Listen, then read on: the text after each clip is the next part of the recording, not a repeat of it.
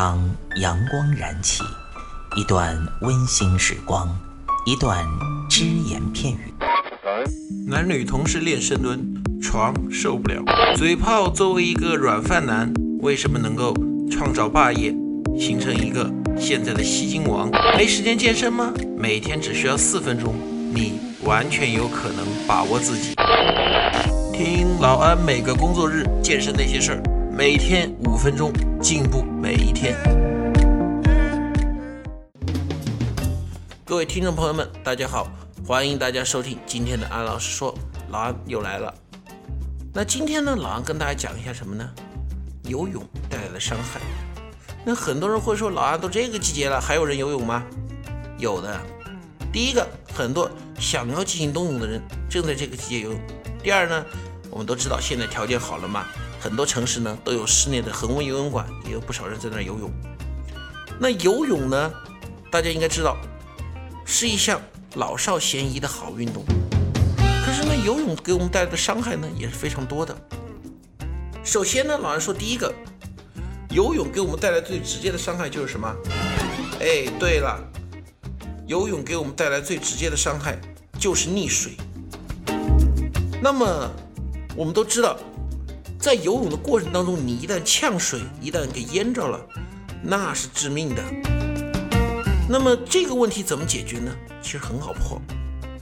当你的游泳水平没有达到一定高度的时候，你就给我老老实实在游泳池里游泳，不要给我逞威风到江湖海里面去游泳，就到游泳池里面老老实实游。那什么状态下你可以？到长江里面去游呢？老安这里跟大家给个定义：当你能沿着标准游泳池一口气游一个来回，就老安说的一口气是不休息啊，不是让你不换气啊。标准游泳池有多长？大家应该知道，沿着标准游泳池你能一口气游一个来回，你才可以考虑到江里面去游。否则的话，老安不建议你去江里面游。那样的话，一旦发生溺水，就是玩笑开大了。那关于游泳的第二个容易受伤的呢，往往是伴随着溺水，就是什么呢？往往是因为这第二个游泳带来的伤害啊，导致了溺水。大家应该猜到了吧？对了，就是抽筋。很多人在游泳的过程当中会出现小腿肌肉的抽筋。那么肌肉一旦抽筋的话，在岸上好说，你随便找个地方坐下来、躺下来，赶快把肌肉拉伸就完了。但是在游泳池里面，肌肉一抽筋，人一慌，溺水，一溺水人更慌，好，可能就去接上帝通知了。所以呢，游泳之前我们要怎么充分的活动身体，要热身。而且很多人也看到过，很多人游泳的时候啊，在下水之前会拿游泳池里的水把身上全部浸湿进行拍打，这是为什么？让身体能够充分的适应水的温度。避免什么温差过大而导致的肌肉痉挛。而且呢，游泳之前虽然我们不主张说吃东西吃饱了去游，但是适当的还是要补充一定的能量，特别是补充一些电解质，这样呢，避免你体内的电解质流失而导致的抽筋。如果有条件的朋友啊，在游泳的这个过程当中，你特别在游泳池里面游的话，你的那个岸上放一杯什么呢？运动饮料，游个几圈之后，抿一小口运运动饮料，可以补充你体内的一些盐分和电解质，这样也能够起到一个很好的预防抽筋的作用。因为电解质的流失是很容易导致抽筋的嘛。第三点呢，是很多游泳的人所忽略的，就是肩部的损伤。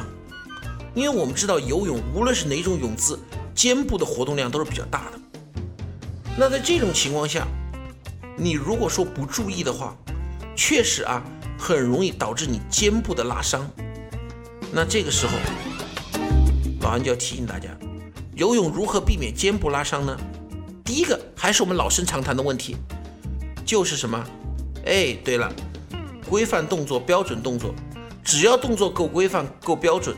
那么问题是不会太大的。第二个，尽量的换一下泳姿。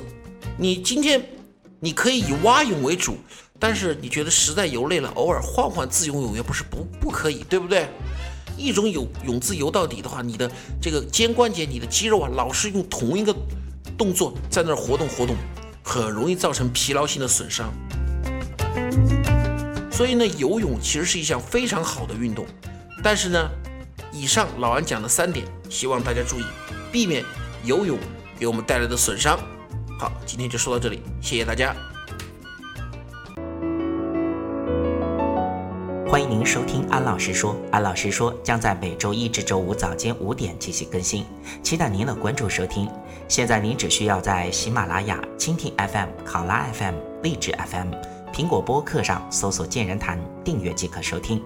同时，您还可以关注我们的微信公众平台“龙翼健身酷站”，和同步关注我们在今日头条、天天快讯、百度百家的“健人谈”自媒体号。安老师说，每天五分钟，健康进步一点点。